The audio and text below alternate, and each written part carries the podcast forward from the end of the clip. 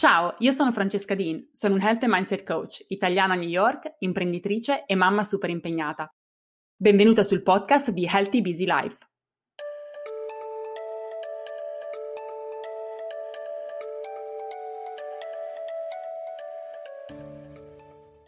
Ciao e benvenuti a un nuovo episodio di Healthy Busy Life. Oggi con me ho Mara Scaramuzzo di Mara Soul Kitchen, o meglio, è così che ci siamo conosciute su Instagram ma non parleremo di cibo sano, anche se il suo profilo è fantastico e quindi poi vi lascerò tutti i dettagli per andarlo a scoprire se non lo conoscete già. Parliamo di un tema estremamente delicato e io ringrazio tantissimo Mara per essere qui a voler parlare di questo perché è un tema di cui spesso ancora facciamo fatica a parlare, facciamo fatica a condividere. Parliamo di infertilità perché questa è la storia, è la storia di Mara. Noi ci siamo conosciuti appunto tramite Instagram, in realtà abbiamo un'amica in comune nella vita reale, però poi ci siamo connesse attraverso i social, questo strumento che per me è stato fantastico nel conoscere persone altrettanto fantastiche, quindi ne sono estremamente grata e nel conoscerci un po' meglio abbiamo avuto opportunità di parlare o di affrontare questa tematica dell'infertilità. Quindi grazie Mara di essere qui, ti lascio un attimo un minuto per presentarti meglio a chi ci ascolta. Grazie Francesca per avermi invitata. Questo in effetti è un tema per cui si parla davvero poco e se ne parla spesso in un'accezione negativa. E mm, diciamo l'obiettivo anche per me di questo podcast è, non dico darne un'accezione positiva perché comunque è un problema oggettivo, però far vedere anche l'altra faccia della medaglia. E comunque brevemente io sono appunto Mara, ho 41 anni e vivo a Roma, sono calabrese ho vissuto per un periodo a Milano, sono laureata in economia e ho una carriera, diciamo, da un punto di vista di finanziario. Poi per passione, appunto, come diceva Francesca, mi occupo di cucina, ma più una passione che un lavoro vero e proprio. Bene, tanti interessi. Sicuramente già questo dice tanto di te. Allora, vabbè, cominciamo a parlare di questa, di questa tematica. Io stessa sono molto, non vorrei dire curiosa, però ho veramente voglia di ascoltare eh, più nel dettaglio quella che è stata tua, il tuo percorso di crescita all'interno di questa situazione che ti sei dovuta trovare ad affrontare. E quindi se ti va di raccontarci qual è la tua storia, la tua esperienza di infertilità, quando hai acquisito consapevolezza e l'accettazione che non avresti avuto figli. Allora, io, cioè, di base, come faccio una piccola premessa, non mi sono mai anche da, diciamo, da più giovane, da ventenne, venticinquenne, non mi sono mai vista mamma di tanti bambini, nel senso che comunque anche alla soglia dei 30 anni, quando tutte le mie amiche iniziavano ad avere figli, io comunque era un qualcosa sì che pensavo avrò forse un figlio, massimo un figlio, questa era la frase più ricorrente che mi ripetevo, però non era, diciamo, la priorità. Poi vabbè, appunto io vivevo a Milano, avevo una carriera lavorativa anche abbastanza intensa, decido poi di trasferirmi a Roma e dopo un anno e mezzo conosco, diciamo, mio marito, perché è stato veramente un colpo di fulmine. Andiamo a vivere insieme dopo due mesi, appunto che ci conosciamo, e ci sposiamo dopo un anno e mezzo. E ho 33 anni, cioè è stata una storia abbastanza veloce perché appunto ci siamo sposati dopo un anno e mezzo dal primo appuntamento avevo appunto 33-34 anni, quando tutte le mie amiche iniziavano ad avere già dei figli, non è stato subito ok, provo ad avere un bambino. Abbiamo detto vabbè, ci pensiamo un attimo. Io in realtà era una cosa che mi spaventava perché avevo un lavoro che mi impegnava molto, avevo tante passioni, quindi vedevo un po' non delle rinunce, però ci volevamo prendere ancora del tempo.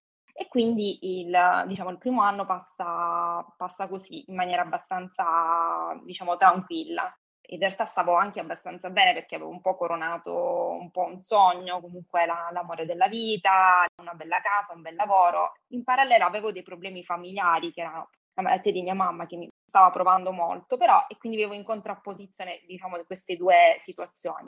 Diciamo, nel momento in cui poi appunto mia mamma viene a mancare, inizia invece non so se per colmare un'assenza, cioè col senno di poi ho dato una serie di chiavi di lettura anche diverse e però inizia il, il desiderio appunto di, di, maternità e quindi iniziamo a provare ad avere un bambino. Però lì mi scontro subito con uno scoglio abbastanza evidente che era la mia menorrea. Comunque venivo da un periodo eh, molto stressante da un punto di vista emotivo, proprio per la malattia di mia mamma, quindi mangiavo poco, dormivo poco, lavoravo tanto facevo tanto sport, quindi il, il, mio fisico era andato un po' in uno stato di, di stress. E quindi quello era un, uno scoglio oggettivo. Da che iniziamo le prime, diciamo, veri, analisi, le prime visite, però la mia ginecologa mi dice: No, no, guarda, Mara, è tutto a posto, devi solo rilassarti. Quindi la classica frase: devi solo rilassarti, sei oggettivamente molto stressata. Rilassati, mangia di più, riposati, vedrai che è solo una questione, una questione di tempo. Il che poi, in effetti, diciamo, una prima parte di questo, di questo suo suggerimento c'è stato anche vero, perché dopo qualche mese, con una serie di monitoraggi, perché purtroppo io dovevo monitorare questa ovulazione che c'era e non c'era, rimango incinta. Rimango incinta, ma lì sento subito che c'è qualcosa che non va, perché in effetti la gravidanza si interrompe alle primissime settimane.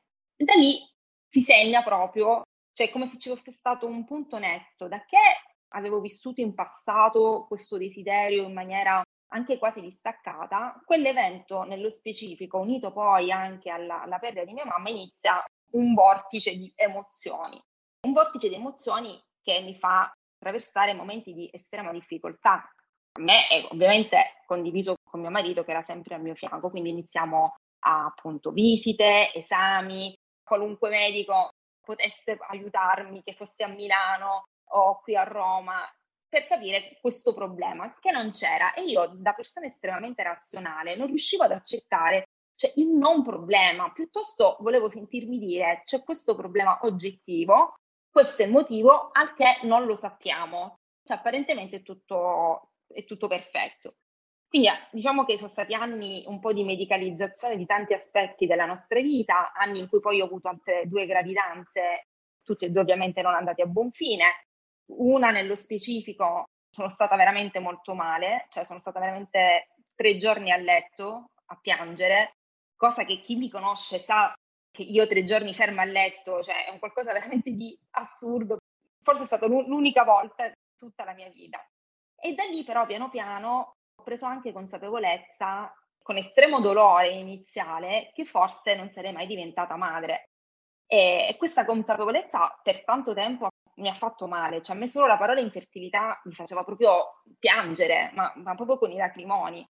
Poi invece piano piano, con un percorso estremamente doloroso, che ho fatto innanzitutto in maniera individuale, comunque sono, ho fatto una terapia da psicologa per molto tempo, iniziata già prima durante la malattia di mia mamma, perché avevo comunque preso consapevolezza che c'erano delle cose che dovevo accettare, quindi un percorso lungo, prima innanzitutto come persona, e come coppia, perché ovviamente la coppia in questi momenti ha un forte stress emotivo e quindi deve essere brava a non perdersi.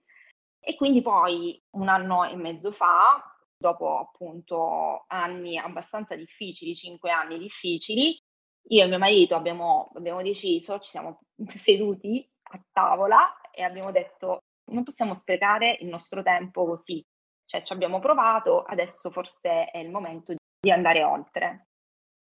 Posso immaginare, no?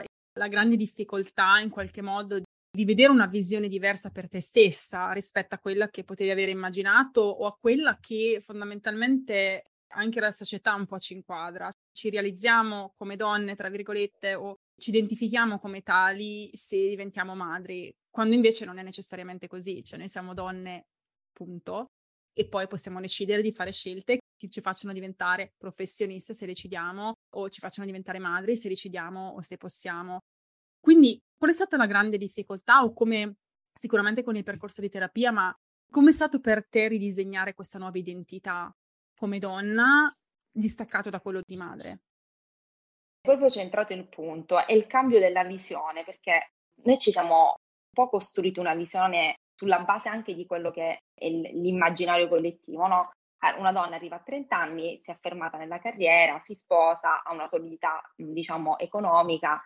Il passo successivo è quella di avere un bambino. E intorno a te la maggior parte delle, delle persone vive questo tipo di situazioni. Quindi tu pensi che anche quella è la tua visione, il tuo corso naturale degli eventi. Alcune volte, come anche nel mio caso, non ascoltando veramente, perché poi analizzando anche tutto il, anche il mio percorso, sicuramente il mio desiderio di maternità è stato forte e ancora non è che si è annullato, però non posso dire che è anche stato influenzato in qualche modo dal fatto che intorno a me vedevo la vita delle mie amiche, di, di mia sorella cambiare, in una maniera, cambiare ed evolversi in una maniera diversa rispetto alla mia.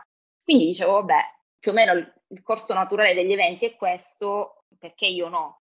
E quindi il cambio di visione è stato determinante e il passaggio è stato proprio, um, diciamo, assumere la consapevolezza che una donna è veramente tantissime cose e che sicuramente è anche madre, ma è moglie, è compagna, è amica, è professionista. La, la maternità sicuramente è importante, ma non è l'unico, per alcuni è fondamentale.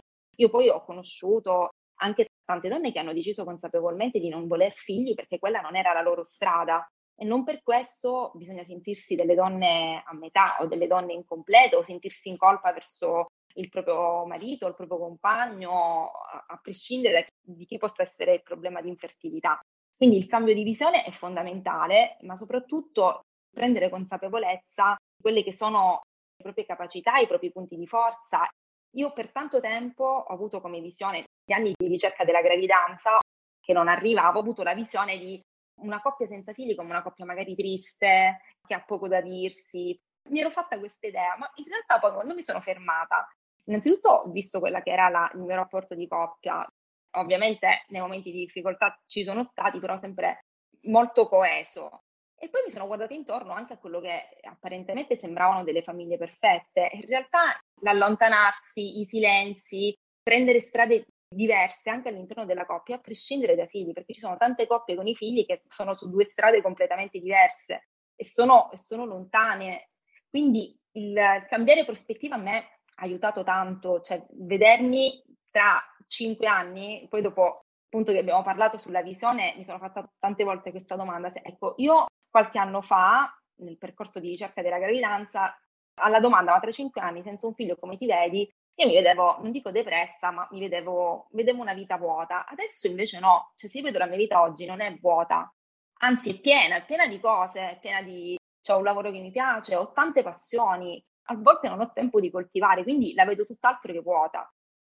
È un po' cambiare prospettiva e questo secondo me vale, vale su tutto in generale, ma ovviamente come dici tu, sulla parte di avere figli o meno ancora di più perché la società e le persone intorno a noi ci ricordano costantemente che forse quello era quello che avremmo dovuto costruire. E il fatto di focalizzarsi non su quello che manca, ma su quello che c'è e su quello che si può costruire date le circostanze. Ci sono tante situazioni in cui magari qualcosa che noi avevamo pensato fosse la strada nostra o fosse possibile per noi, era qualcosa che desideravamo, non diventa poi possibile. Però poi sta a te facendo un tuo percorso, coltivando un mindset positivo e nuove prospettive, decidere che vuoi vivere la tua vita così com'è, così come eh, diciamo si, si sta delineando date le circostanze nel modo migliore possibile e chi dice che quella non è la vita migliore rispetto a quella che sarebbe stata se le cose fossero andate diversamente, perché non lo sapremo mai. E quindi un, un, focalizzarsi su quello che c'è, costruire su quello che c'è e valorizzare ed essere anche grati per quello che c'è mi sembra che insomma questo sia un po' il messaggio che anche tu stia dando. Sì, sì, sì, questo è assolutamente il messaggio che voglio dare, nel senso che comunque poi il costruire una sorta di serenità, felicità, come si vuole chiamare, dipende anche da che prospettive ci diamo. Questo dipende poi da noi, da come eh, affrontiamo una determinata difficoltà, cioè si può affrontare in maniera passiva piangendo, disperandosi, arrabbiandosi, perché sono tutte fasi che io ho attraversato, perché ho attraversato la fase della tristezza e poi la fase della rabbia, ma una rabbia anche forte, anche verso il mondo esterno. Cioè, banalmente, un po' mi ha fatto riflettere poi anche una nostra chiacchierata. Mi, capitava di sentire mamme che si lamentavano perché erano affaticate dai bambini che avevano e io cioè, non, non mi sentivo per niente empatica, nel senso dicevo, vabbè, ma tu hai scelto, cioè, ma non lo sapevi?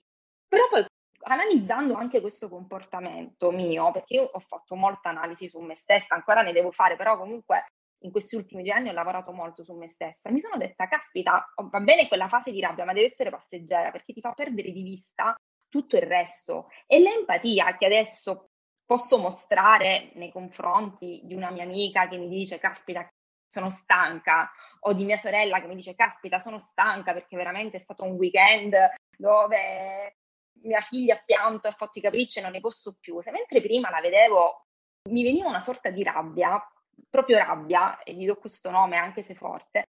Adesso invece capisco che anche lì ci sono delle difficoltà, quindi è proprio il cambiare prospettiva e anche accettare i diversi stati d'animo che comunque in questo tipo di percorso ci possono, ci possono essere.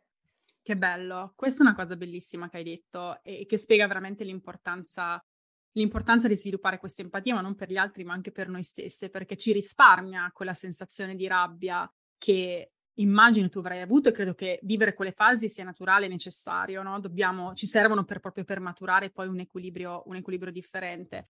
Alla fine ognuno ha le proprie fatiche, le nostre le possiamo percepire più grandi di quelle degli altri, in alcune circostanze lo possono veramente essere, ma questo non va a minimizzare quelle che possono essere le fatiche degli altri. Però è difficile arrivare a quella conclusione, arrivare a quella consapevolezza se non abbiamo fatto un lavoro su di noi importante che ci permetta di vedere le cose da, da un'altra prospettiva. Probabilmente proprio il fatto che tu hai approcciato le cose in questo modo, le cominci a vedere in questo modo, ti hanno permesso anche di andare avanti nel senso di costruire un futuro estremamente positivo per te e per la tua famiglia, a prescindere da, insomma, da, dalla presenza o meno di un bambino, senza minimizzare il dolore che hai attraversato, la fatica che hai attraversato e tutto quello che ovviamente hai dovuto vivere per poter arrivare dove sei adesso. Guardandoti indietro, guardando questo tuo percorso di fatica, di dolore, di analisi, di andare in posti anche di noi stesse che magari non avremmo mai esplorato, ma e che fatica a esplorare, cosa ci hai guadagnato? Cioè, che cosa hai imparato? Che cosa ti ha reso la persona che sei adesso che dici se non avessi vissuto questo non, non sarei così in questo momento e sono contenta di essere così in questo momento?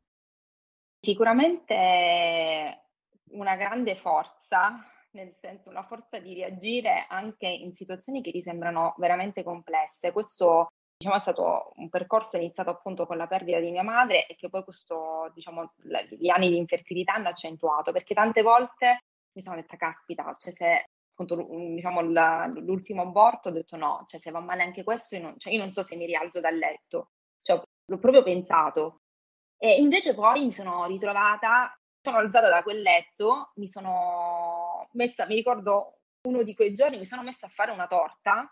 La cucina poi mi ha aiutato tantissimo, quindi quella forza forse è quel anche godere delle piccole cose che probabilmente senza questo percorso non, non ci sarebbe stata, questa voglia anche delle piccolezze, della felicità in una, in una passeggiata, ecco, il godere delle piccole cose, questo è quello che mi ha, che mi ha lasciato che appunto, ripeto, è tutto legato sicuramente a questo percorso e in generale agli ultimi 7-8 anni.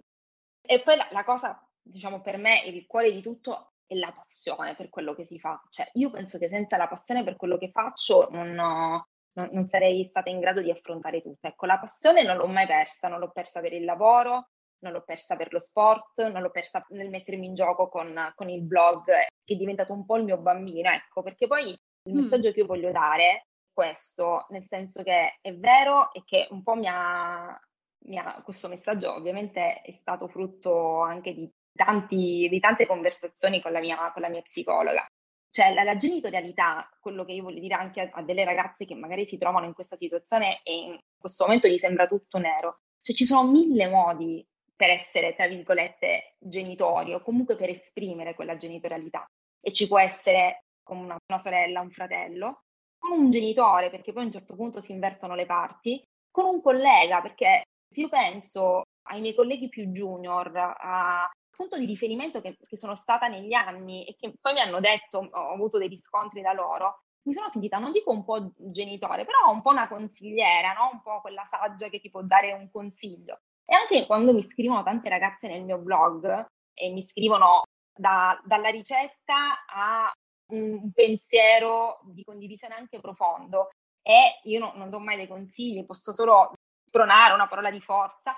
Anche lì un po' mi sento, non dico genitore, ma mi sento comunque un supporto, quindi comunque bisogna andare oltre il concetto classico della genitorialità. Lo sì. possiamo rivisitare. Non se ne parla abbastanza di questo. E perché tu pensi, data la tua esperienza e dato che ci sei passata, perché pensi se ne dovrebbe parlare di più? perché bisognerebbe normalizzarla. Per fortuna negli ultimi anni un pochino io ho poi conosciuto una persona che ha un progetto bellissimo e sta normalizzando diciamo, il problema dell'infertilità. E ci sono dei tabù perché spesso ci si sente in colpa, perché ci si sente incomplete, perché ci si sente, tra virgolette, non dico malati, no, però ci si sente un po' a metà e quindi se ne parla poco perché delle cose spiacevoli, diciamo, non sono per argomenti che tutti hanno le, le chiavi di lettura giuste. Se ne dovrebbe mm. parlare di più perché così le donne si sentono meno sole, perché io cinque anni fa mi sentivo veramente sola, perché intorno a me vedevo tutte persone che apparentemente non, non avevano questi tipi di problemi. Poi però negli anni, quando mi sono approcciata a questo mondo, in realtà ho visto che ce ne sono tantissime di coppie che vivono queste problematiche, che non si è sole, che è più frequente di quello che si immagina. Quindi alla fine parlarne normalizza e rende anche meno faticoso il percorso si sta vivendo, ci si sente un po' meno soli. Parlarne però nel modo giusto, quello manca, il parlarne nel modo, nel modo giusto e soprattutto la non conoscenza di alcuni aspetti che tendono magari a banalizzare oppure a, a volte anche a giudicare determinate scelte, perché ci sono tantissime scelte da fare, appunto. Noi abbiamo scelto poi a un certo punto di dire basta, perché questa era la nostra strada, non perché io non fossi d'accordo a, a, ad altre tecniche anche scientifiche che ci sono e ce ne sono tantissime, veramente da donazione di gameti a adozione piuttosto che eh, le mamme, la gestazione per altri, cioè ce ne sono tantissime, ognuno fa delle scelte. Io e mio marito abbiamo fatto la nostra perché comunque a un certo punto ci siamo detti va bene, un figlio è importante, sì, è il nostro unico obiettivo di vita, no, stiamo bene come coppia, sì, abbiamo tanta voglia di fare insieme tante cose, sì, va bene, continuiamo con un'altra strada. Tante coppie a queste domande rispondono in una maniera diversa e quindi intraprendono dei percorsi diversi, ma non per questo sono scelte diciamo, migliori delle mie o peggiori o scelte da giudicare. Quindi è il giudizio che spesso su questo argomento crea il tabù.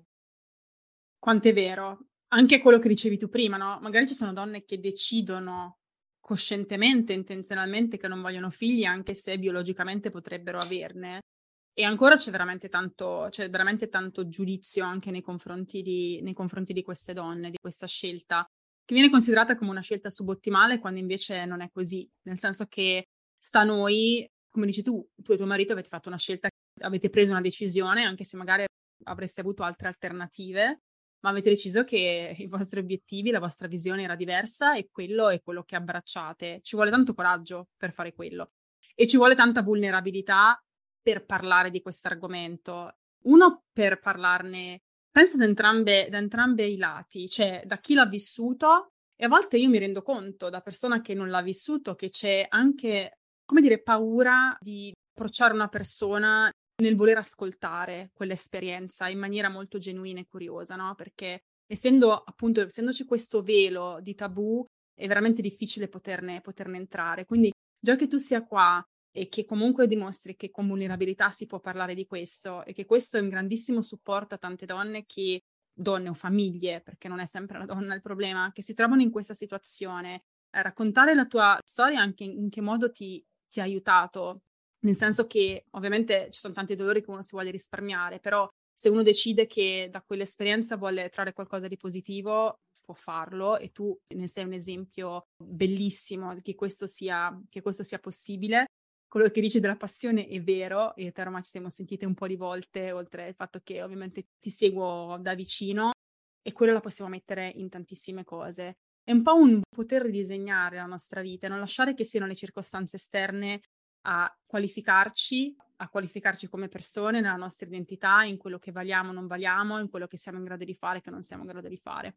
E quindi grazie per essere venuta qui a raccontare questa storia che penso ispirerà sia chi si trova in situazioni appunto di infertilità, incoraggio a parlarne e a non vergognarvi perché, come dire, è una condizione medica come altre, ha delle ripercussioni diverse, non voglio assolutamente minimizzarla, però non è, non è qualcosa di cui dobbiamo vergognarci nel senso che siamo meno, come dicevi tu, come donne se, se ci troviamo in quella situazione, però parlarne aiuta tantissimo appunto a levare questo stigma e a normalizzare, ma anche chi non si trova in questa situazione, perché è un po' una testimonianza del fatto che possiamo veramente cambiare prospettive, costruire una visione nuova per noi, che non sia necessariamente peggiore, ma anzi che in alcuni casi può essere anche la visione a cui eravamo destinati e che possiamo veramente rendere grandiosa, come dico sempre io nei miei corsi e nei miei percorsi.